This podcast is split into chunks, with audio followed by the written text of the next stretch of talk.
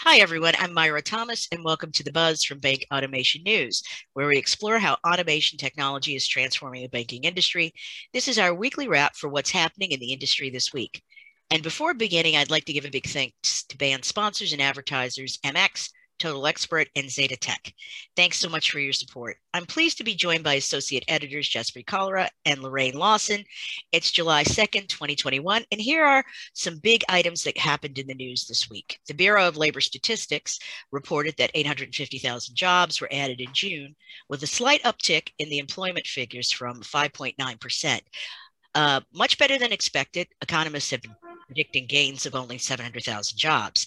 The Wharton School found that Biden's infrastructure plan would cut the U.S. debt and slightly increase GDP.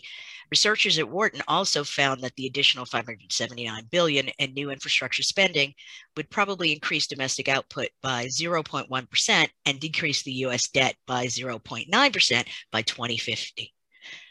And tech news, some interesting developments as banks continue to suck up fintech firms. J.P. Morgan Chase agreed to buy Open Invest, a San Francisco-based ESG investing platform startup backed by Anderson Horowitz and founded by former Bridgewater associate employees.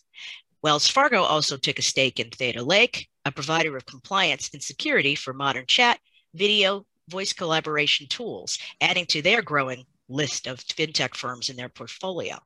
And now we're going to talk to our team of reporters and learn about some of the biggest news items from our editorial team this week.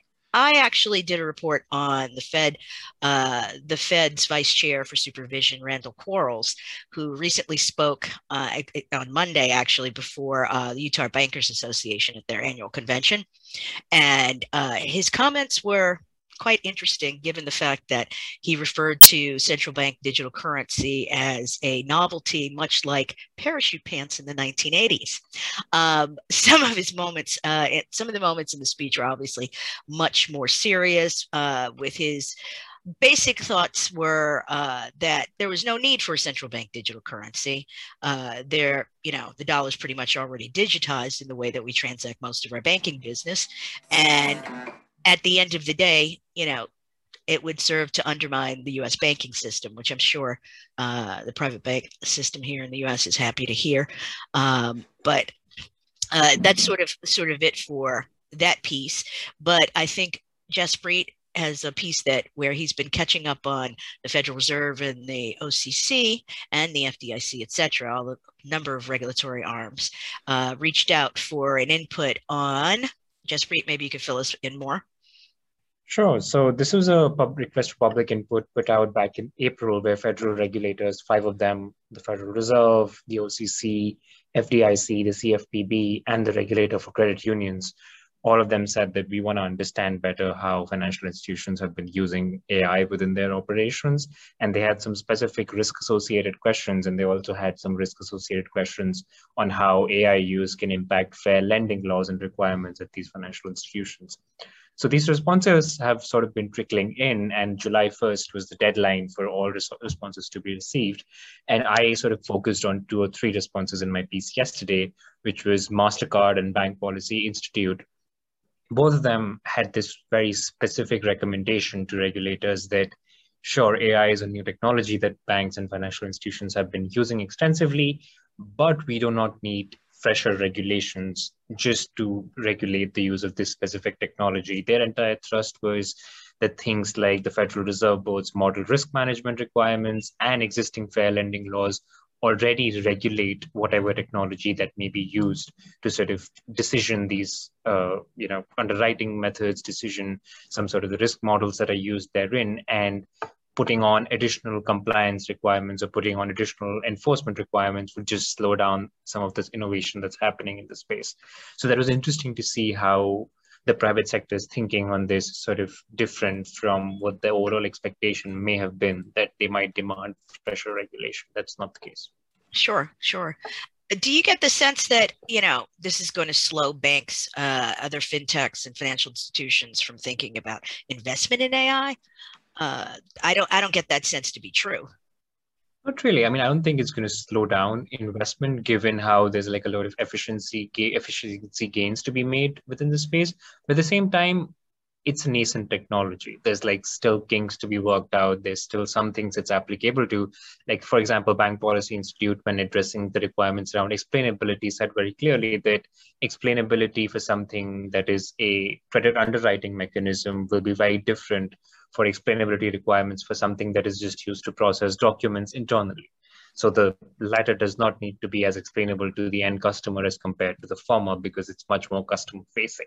So I think what they're urging regulators to do is really take a case by case approach rather than have a blanket, prescriptive approach.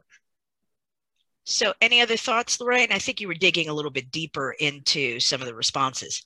Yeah, I think Jaspreet just touched on it, but the Internet Association filed their response, and that is a group that includes Google, Microsoft, Amazon, some of the companies that we've seen entering the financial services sector recently. And their response was that they do need to focus on explainability, that there probably is a need for some guidance there.